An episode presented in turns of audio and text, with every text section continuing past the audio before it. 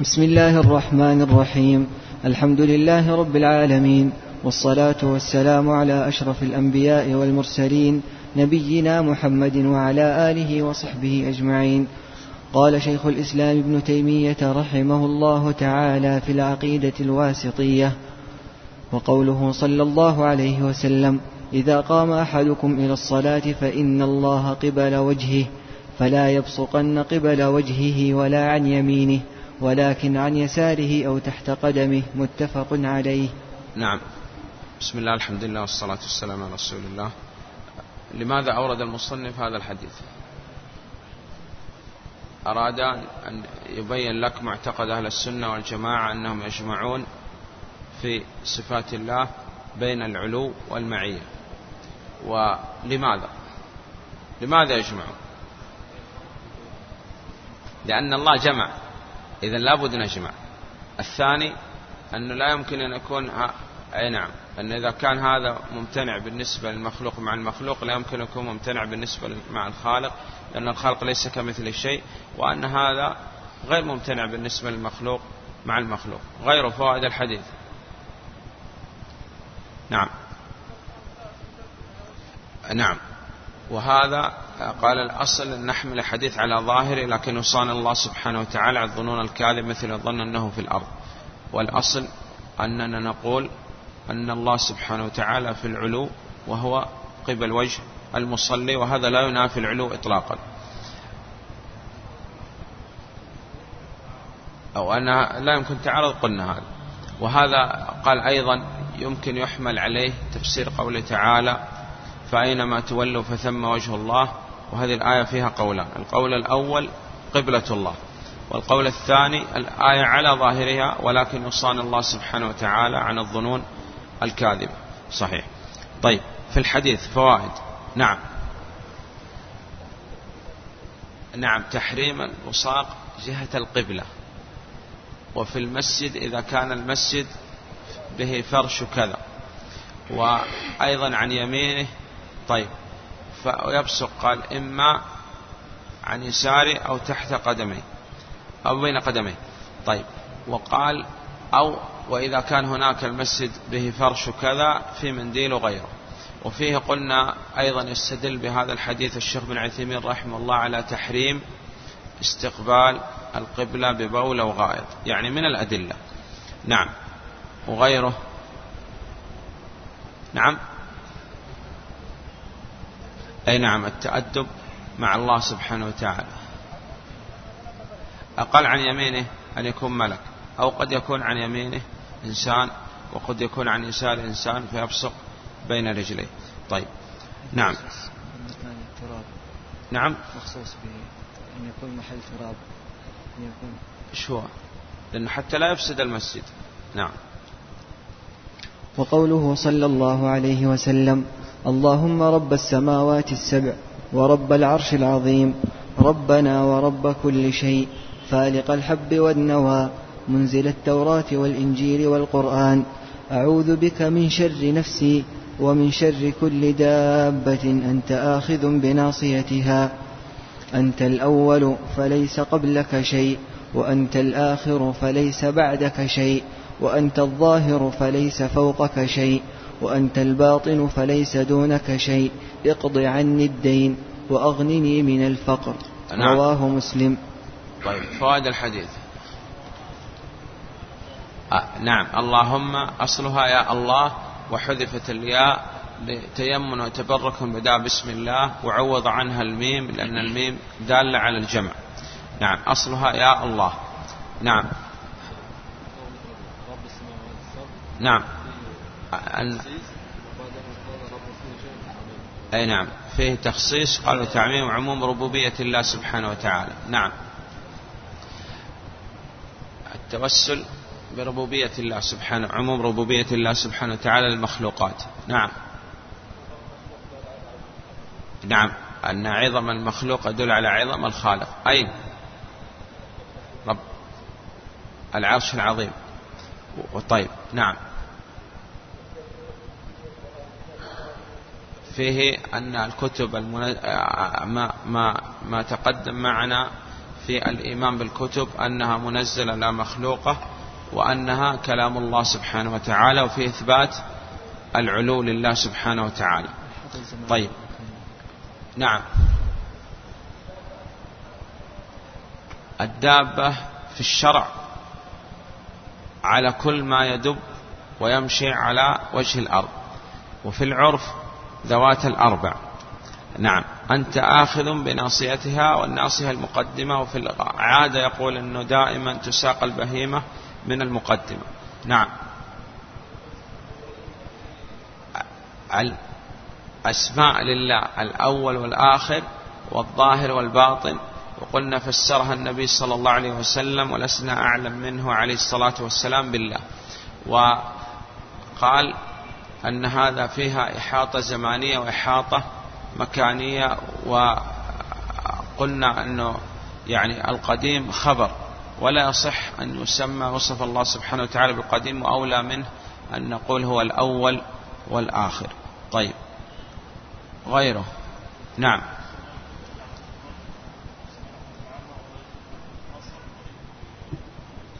نعم. طيب. على ماذا؟ في ماذا الرد عليهم؟ أي نعم. فيه كيف تجمع بين أن النبي صلى الله عليه وسلم استعاذ من الفقر وفي حديث آخر قال اللهم احيني مسكينا. الجمع.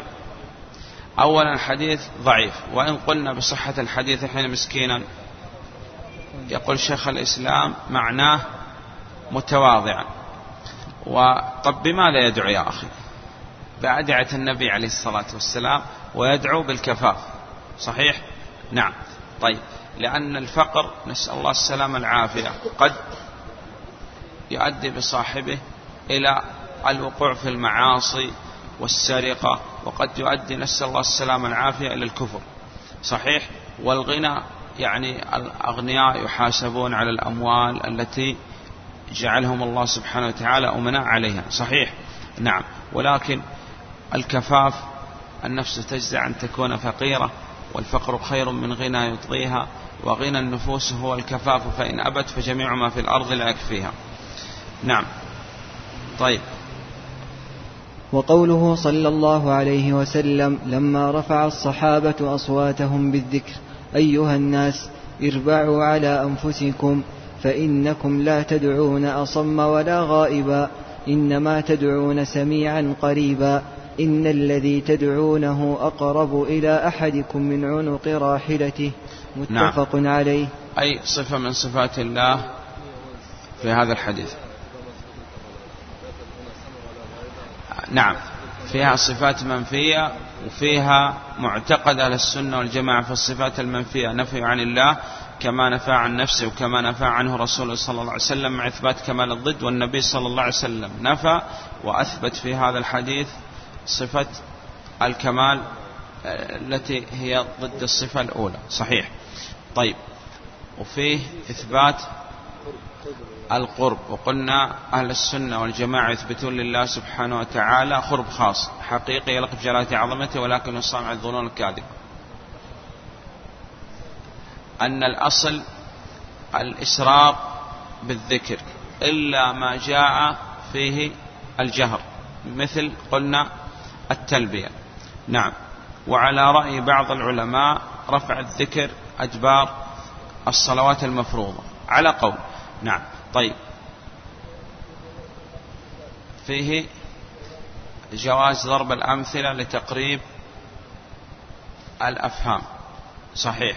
وأنه ضرب لهم مثل محسوس ملموس. وقلنا كل مثال كل مثال في القرآن يمكن الوصول إلى معناه إلا مثال ساقه الله سبحانه وتعالى للتنفير والترهيب. نعم.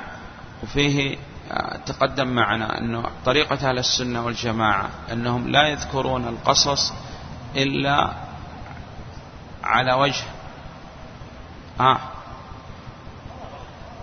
عرضا. لا يذكروه دائما ثم يذكروه عرضا إذا كان موافق لنصوص الكتاب والسنة ولكن الروافض غيرهم يذكرون هذا ويأصلون به أصول مخالفة لما جاء في الكتاب والسنة.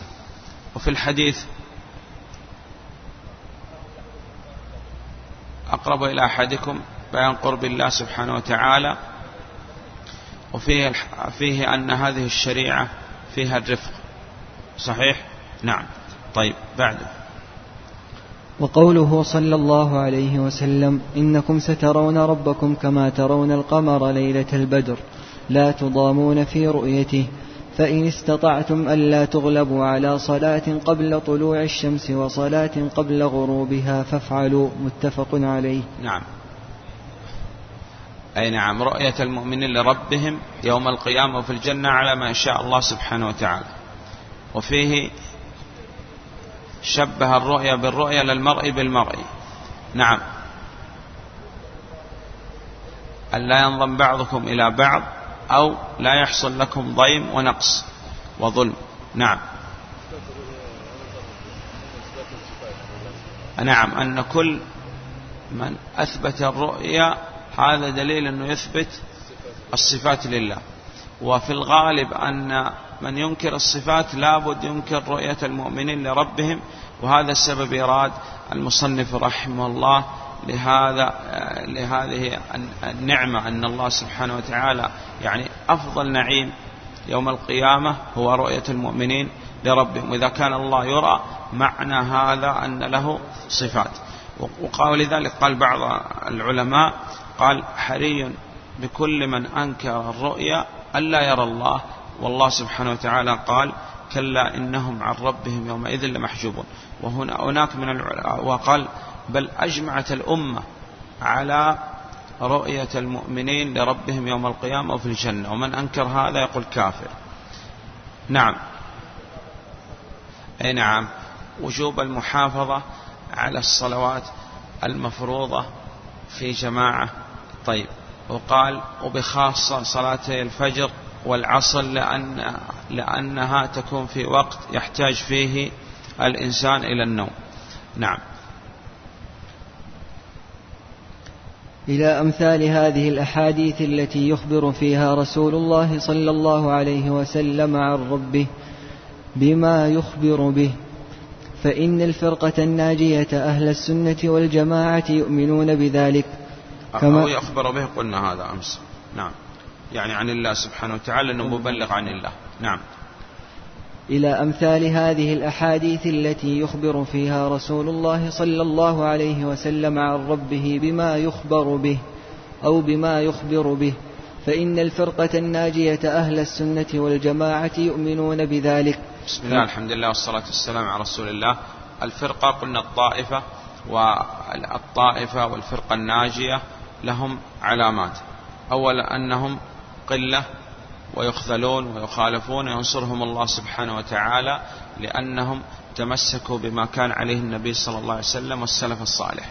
الناجية في الدنيا والناجية في الآخرة. الناجية في الدنيا من الوقوع في البدع والأهواء والأقوال الضالة والناجية في الآخرة من العذاب.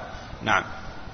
قال أهل السنة والجماعة تقدم معنا أنهم انتسبوا إلى سنة النبي صلى الله عليه وسلم وتمسكوا بها ظاهرا وباطنا. نعم. فإن الفرقة, فإن الفرقة الناجية أهل السنة والجماعة يؤمنون بذلك نعم. كما يؤمنون بما أخبر الله به في كتابه من غير تحريف ولا تعطيل ومن غير تكييف ولا تمثيل. نعم وهذا تقدم معنا. نعم. بل هم الوسط في فرق الأمة. الله سبحانه وتعالى قال وكذلك جعلناكم أمة وسطا. وسطا أي خيارا عدولا. لا إفراط ولا تفريط. وهذه هي وسطية أهل السنة. لكن لابد أن تفهم الوسطية بما جاء في الكتاب والسنة وكان عليه سلف الأمة.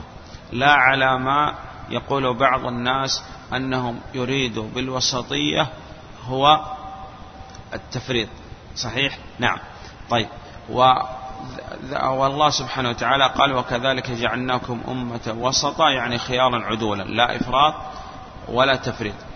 طيب وشيخ الإسلام قلنا ذكر وسطية أهل السنة عموما ثم ذكر وسطية أهل السنة في أمور خمسة. وقلنا يعني تبحث لنا عن أمور آه، فيها وسطية عند أهل السنة والجماعة منها أن وسط بين اليهود والنصارى في أن نعم في الأنبياء والرسل أن اليهود كانوا يقتلوا الأنبياء والرسل عليهم الصلاة والسلام والنصارى يغلو فيهم حتى جعلوهم آلهة. طيب وأهل السنة والجماعة توسطوا لا قتل ولا رفع فوق منزلتهم التي أنزلهم الله سبحانه وتعالى إياها. نعم. في باب العبادات في الطهارة النصارى يتقرب إلى الله سبحانه وتعالى بترك النجاسة. صحيح؟ نعم. وترك الطهارة. بالنجاسة يعني ترك الطهارة. واليهود كانوا يبالغوا حتى يقرضوا بالمقاريض يعني يقطع إذا جاءت النجاسة على الثوب يقطع هذه القطعة ويلقيها. وهذا فيه إتلاف للمال. وأهل السنة والجماعة توسطوا. فهم لا يتركون النجاسة ولكن لا يقطعوها أيضا فهم يقوموا بإزالة هذه النجاسة على ما تقدم معنا إزالة مغلظة مخففة متوسطة. طيب. في في الطعام. مثاله.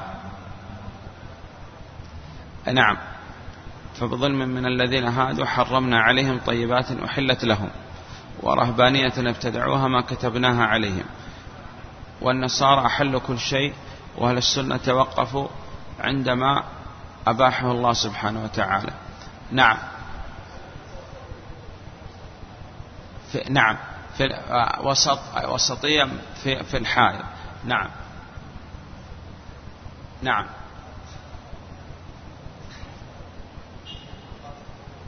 نعم. يقول في ال الذي يقتل النفس في قاتل النفس قال هم وسط. اليهود لابد أن يقتل والنصارى لابد أن يعفو وفي أهل السنة يخير بين القصاص والعفو. طيب. نعم. بل هم الوسط في فرق الأمة. نعم. كما أن الأمة هي الوسط في الأمم. وقال النبي عليه الصلاة والسلام هلك المتنطعون وقلنا المتنطع هو المتعمق والمتقعر والمتشدق في الأقوال أو في الأفعال. نعم. فهم وسط في باب صفات الله سبحانه وتعالى بين أهل التعطيل الجهمية وأهل التمثيل المشبهة. هذا الأمر الأول في وسطية أهل السنة أنهم قال وسط بين أهل التعطيل يعني لم يعطلوا ولم يمثلوا فإذا قال لك قائل أهل السنة بين أهل التعطيل وأهل التمثيل. فالكلام صحيح. نعم. إذا لم يعطلوا ولم يمثلوا. أثبتوا مع التنزيه. وبهذا كانوا وسط بين المعطلة وبين الممثلة. أهل التعطيل تقدم معنا أنه عندنا تعطيل كلي كتعطيل الجهمية وتعطيل جزئي كتعطيل الأشاعرة وأهل التمثيل قال أهل التمثيل إما يمثل الخالق بالمخلوق أو المخلوق بالخالق سبحانه وتعالى. وقلنا هذا يعني جاء شيخ الإسلام قال من غير تحريف ولا تعطيل من غير تكييف ولا تمثيل ولم يقل تشبيه لأن ما من شيء في الوجود إلا بينما قدر اشتباها فيه وأن هذا الذي جاء به القرآن وأن بعض الناس يجعل إثبات ما أثبت الله لنفسه تشبيها ولذلك يرمون أهل السنة بالمشبهة والمجسمة والشكاكة والنواصب والنوابت. إذا أهل التعطيل هم الذين يعطلون الصفات والتعطيل إما كلي أو جزئي وأهل التمثيل يمثلون إما الخالق بالمخلوق أو المخلوق بالخالق. نعم. والله سبحانه وتعالى قال ليس كمثله شيء. نعم. إذا هم وسط لم يعطلوا ولم يمثلوا أثبتوا مع التنزيه. ولذلك تقدم معنا أن خلاصة طريقة أهل السنة والجماعة أولا إثبات وضده تعطيل والثاني تنزيه وضده تمثيل والثالث المعاني معلومة والكيفية علم عند الله والسؤال عنها بدعة. نعم. وهم وسط في باب أفعال الله. وهم وسط في باب أفعال الله بين القدرية والجبرية. نعم. قال القدرية هم الذين ينكرون تقدير الله سبحانه وتعالى للأشياء ويقول أن الله سبحانه وتعالى لا يعلم الأشياء إلا بعد أن تقع. وهم مجوس هذه الأمة لأنهم ادعوا أن العبد هو الذي يخلق أفعاله بل هم في هذا الباب شر من المجوس لأن المجوس ادعوا أن العالم خالقان وهؤلاء القدرية جعلوا كل عبد خالق مع الله سبحانه وتعالى. إذا لو سألك سائل من هم القدرية؟ تقول هم الذين ينكرون علم الله سبحانه وتعالى للأشياء قبل أن تقع. مفهوم؟ وسماهم النبي صلى الله عليه وسلم مجوس هذه الأمة. الثاني الجبرية هم الذين يقولون الإنسان مجبور ليس له قدرة ولا اختيار. وأهل السنة والجماعة وسط بين القدرية وبين الجبرية. أخذنا فيما تقدم أن هذا الذي يحتج بالقدر يصح الاحتجاج بالقدر على المصائب لا على المعائب. يصح الاحتجاج بالقدر على المصائب لا على المعائب. مثاله إنسان يذنب ويتوب من هذا الذنب فيأتي آخر ويقول لي أخي لماذا صنعت هذا؟ يقول هذا أمر قدر الله علي وكتب الله علي وأنا تبت وأنا أبتلى الله سبحانه وتعالى وأسأل الله سبحانه وتعالى أن يغفر لي ما صنعت.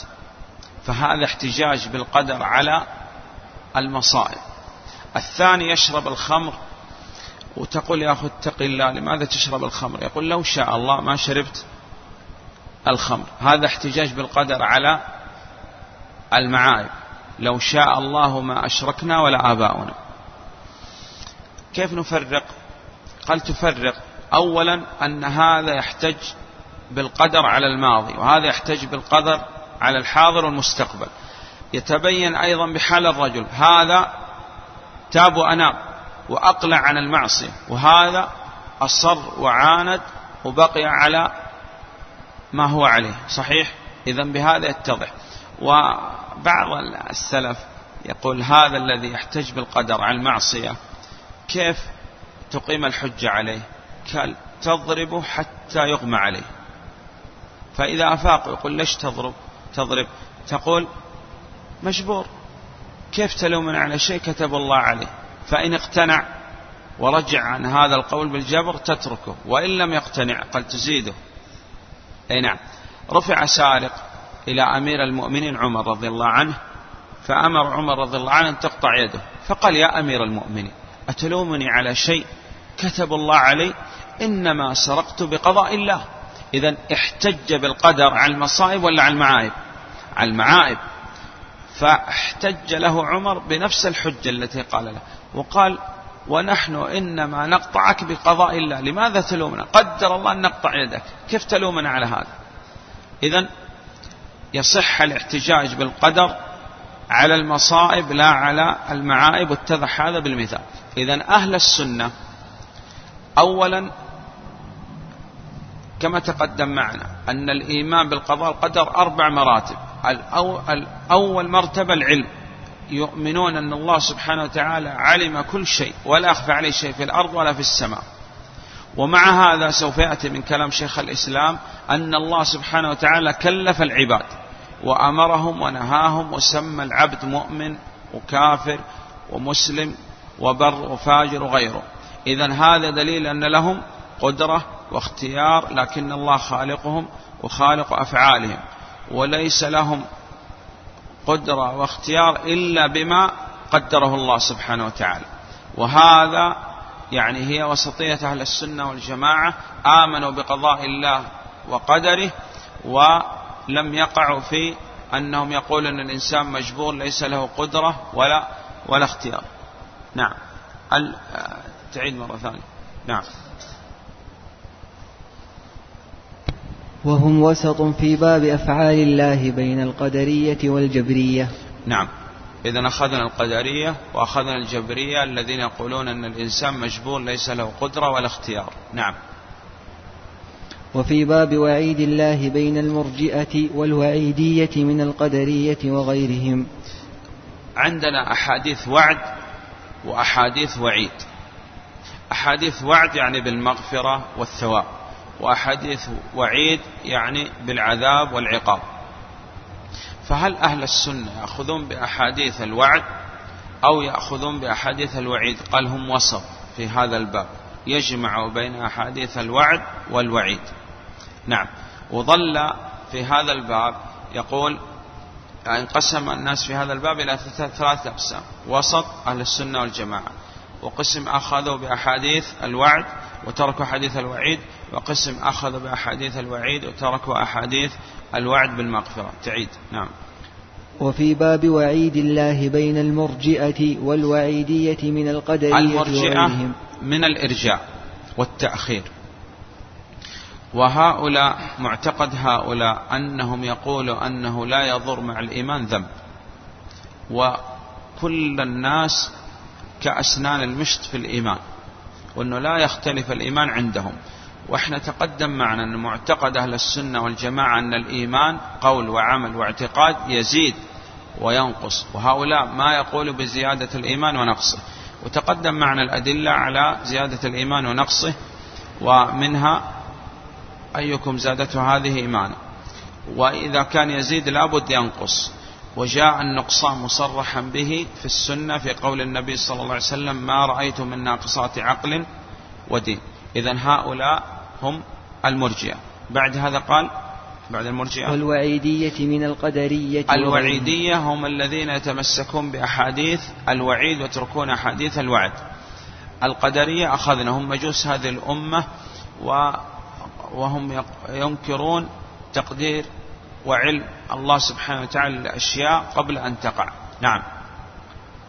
وفي باب وعيد الله بين المرجئة والوعيدية من القدرية وغيرهم. نعم.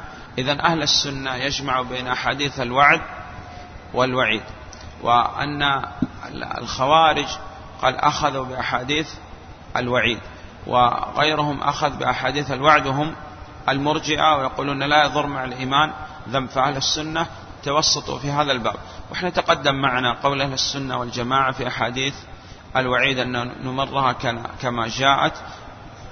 أي لا نفهم معناها؟ قال لا بل نفهم معناه لكن لا نحرص على الجمع بينه وبين حديث الوعد لأن هذا يخفف من أثر التنفير والترهيب من هذه الأشياء ما يرسل بالآيات إلا تخويفا. نعم. طيب. وهو سوف يأتي بإذن الله يشرح هذا الكلام شيخ الإسلام في فيما يأتي إن شاء الله. نعم. وفي باب الإيمان والدين بين الحرورية والمعتزلة. الحرورية نسبة إلى بلدة يقال لها حروراء وقال هؤلاء فرقة من الخوارج والخوارج سموا خوارج لأنهم خرجوا على على من؟ خرجوا على أولا أول خروج كان على النبي عليه الصلاة والسلام. وكان الخروج بالقول ثم بعد هذا تبع تبع خروج بالسيف. إذا هؤلاء هم الخوارج الذين يخرجون على الإمام. مفهوم؟ طيب. الخوارج غيرهم؟ والخوارج يكفرون بالكبيرة. الخوارج يخرجون على الإمام ويكفرون بالكبيرة. المعتزلة سموا معتزلة لأن واصل بن عطاء ورأس هذه الفرقة قال اعتزل مجلس الحسن البصري. وإذا اعتزل إنسان مجالس أهل السنة والجماعة معنى هذا أنه أراد أن يفرق الجماعة واعتزال. وإذا اعتزل مجالس أهل السنة إذا لابد أن يجالس أهل البدع. إذا سموا معتزلة لأنهم اعتزلوا لأن واصل بن عطاء اعتزل مجلس الحسن البصري. معتزلة هم يعني وافقوا الخوارج في الآخرة في مرتكب الكبير يقول أنه خالد مخلد خلود أبدي في النار. وهم يسميهم العلماء أصحاب المنزلة بين المنزلتين لأنهم يقولوا فاعل الكبيرة في الدنيا هو ليس بمسلم وليس بكافر بل هو بمنزلة بين المنزلتين يعني خرج من المدينة متجها إلى مكة ولم يدخل مكة ولم يبقى في المدينة فهو بين مكة والمدينة. يقول هو لا مسلم ولا كافر وليس عندنا شيء في الشرع مثل هذا. نعم وهذا دليل أنهم يقدمون العقل على النقل. نعم هذا هو خلاصة يعني مذهب المعتزلة. إذا معتزلة لأن معتزلوا مجلس الحسن البصري وعلى رأسهم واصل بن عطاء وقال أنهم أصحاب المنزلة بين المنزلتين ويقولون أنه فاعل الكبيرة خالد مخلد خلود أبدي في النار في الآخرة أو في الدنيا وفي المنزلة بين المنزلتين. نعم. بعد هذا. وبين وبين المرجئة والجهمية. نعم. المرجئة ذكرنا هذا والجهمية أتباع الجهم بن صفوان. وأتباع الجهم بن صفوان. الجهمية خلاصة المذهب عندهم أنهم أصحاب الجيمات الثلاثة. عندهم ثلاث جيمات جبر وجهم وإرجاء. عندهم ثلاث أمور جيمات ثلاثة جهمية في الصفات يعني ينكرون كل الصفات. انتهينا. هذه الجيمة الأولى. الجيمة الثانية جبر. يقول الإنسان مجبور ليس له قدرة ولا اختيار. الثالث إرجاء يقول لا يضر مع الإيمان ذنب. إذا الجهمية هم أتباع الجهم من صفوان. نعم. تعيد مرة ثانية. وفي باب الإيمان والدين بين الحرورية والمعتزلة وبين المرجئة والجهمية. نعم. إذا هم وسط في باب الإيمان والدين. نعم. يعني شيخ يكون الحرورية والمعتزلة هم في مقابل المرجئة والجهمية أي نعم. طيب. وفي أصحاب رسول الله صلى الله عليه وسلم بين الرافضة والخوارج. الرافضة سموا رافضة لأنهم رفضوا زيد بن علي بن الحسين. عندما سئل عن أبي بكر وعمر رضي الله عنهما قال هما وزير جدي. فرفضوه ولذلك سموا رافضة. وخلاصة مذهب الرافضة والله أعلم أنهم جمعوا كل شر في الأمة الإسلامية. كل شر تجد عند الرافضة. بل بعض العلماء يقول أن الرافضة هم شر من اليهود والنصارى وصدق والله. والرافضة الأولى أن نسميهم رافضة ولا نقول شيعة لأن شيعة الرجل يعني أنصار هذا الرجل. ولا هم يفرحوا الآن بتسميتهم بهذا الاسم أنهم شيعة. والصواب والصحيح والعدل أن نسميهم رافضة كما سماهم العلماء منهم شيخ الإسلام ابن تيمية رحمه الله تعالى. في أصحاب النبي صلى الله عليه وسلم سوف يأتي معنا معتقد أهل السنة والجماعة في الصحابة أن الرافضة كفروا الصحابة إلا نفر قليل منهم. والخوارج أو النواصب النواصب هم الذين ينصبون العداء لأهل البيت سواء كان يقول بقول أو بفعل.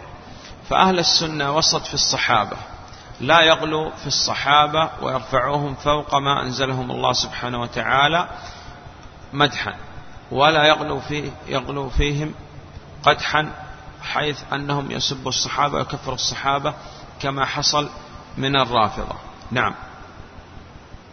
انتهى الله أعلم. طيب نقف عند هذا بس يكفي. نعم. نعيد مرة أخرى. اليوم يعني لابد أن نأخذ يعني شيء يسير عن الفرق. طيب. نعم. أولا من هم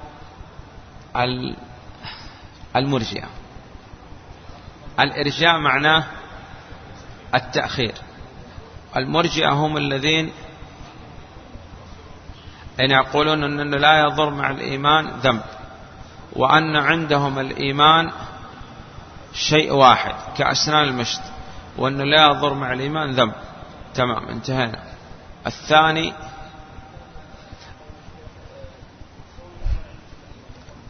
نعم إنه ما يجعلون الإيمان قول وعمل اعتقاد يزيد وينقص. خلاص اترك المرجئة بعدهم. اصبر يا شيخ. ها. من هم من هم؟ تريد تتكلم عن من؟ معتزلة. من هم المعتزلة؟ سموا بهذا الاسم معتزلة لأنهم أتباع واصل بن عطاء ولأنهم اعتزلوا مجلس الحسن البصري. طيب سموا معتزلة. معتقدهم في الصفات. إذا وافقوا الجهمية في إنكار الصفات.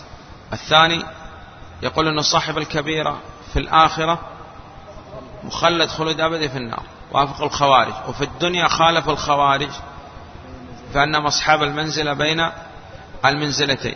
وهم المعتزلة في الحقيقة يقدم العقل على النقل. نعم. القدرية هم الذين ينكرون تقدير الله وعلم الله سبحانه وتعالى أشياء قبل أن تقع. وهم مجوس هذه الأمة. أي نعم بل هم أكثر من المجوس في هذا الباب. نعم لأنهم جعلوا كل عبد خالق مع الله. طيب. الوعيدية هم الذين يتمسكون بأحاديث الوعيد ويكفرون بالكبيرة ويتركون أحاديث الوعد بالمغفرة. وأهل السنة يجمع بين الوعد والوعيد. نعم. الحرورية فرقة من فرق الخوارج. نسبة إلى بلدة يقال لها حرورة. نعم وعائشة رضي الله عنها قالت لتلك المرأة حرورية أنت. نعم. الجبرية. أن الإنسان مجبور ليس له قدرة ولا اختيار وهو كالريشة في مهب الريح. نعم ألقاه في اليم مكتوفا وقال له إياك إياك أن تبتل بالماء. وهذا قلنا نرد عليهم. طيب هذا قول بعض العلماء وعمر قلنا رد على ذاك السارق وقال إنما نقطعك بقضاء الله. الرافضة سموا رافضة لأنهم رفضوا زيد بن علي بن الحسين عندما سئل عن أبي بكر وعمر فقال هما وزيرا جدي يعني أي النبي عليه الصلاة والسلام فرفضوه ولذلك سموا رافضة وأولى أن نسميهم رافضة ولا نسميهم شيعة.